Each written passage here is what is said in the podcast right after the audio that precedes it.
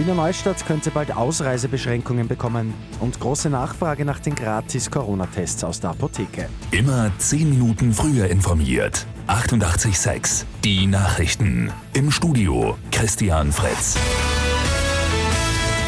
In den Salzburger Gemeinden Radstadt und Bad Hofgastein sind um Mitternacht Ausreisebeschränkungen in Kraft getreten. Menschen ab 16 Jahren müssen ein negatives Testergebnis mitführen, um die Orte verlassen zu dürfen. Ab Dienstag gibt es Ausreisekontrollen im Kärntner Bezirk Hermagor und das könnte auch Wiener Neustadt bald bevorstehen. Dort gibt es nämlich eine 7-Tage-Inzidenz von knapp 490. In Wiener Neustadt sieht man den Schritt problematisch. Mehr Personal würde benötigt, um die Maßnahmen auch umsetzen zu können. Am Montag hat die Ausgabe der Gratis-Corona-Tests aus der Apotheke begonnen. Bis gestern waren drei Viertel aller Tests bereits vergriffen, mehr als zweieinhalb Millionen Kits sind ausgegeben worden. Für Nachschub ist gesorgt, heißt es von der Apothekerkammer. Zum Teil wurde schon nachgeliefert, einige Apotheken erhalten die neuen Testkits in den nächsten Tagen.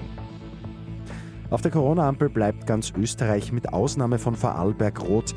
Im westlichsten Bundesland leuchtet die Ampel weiterhin orange.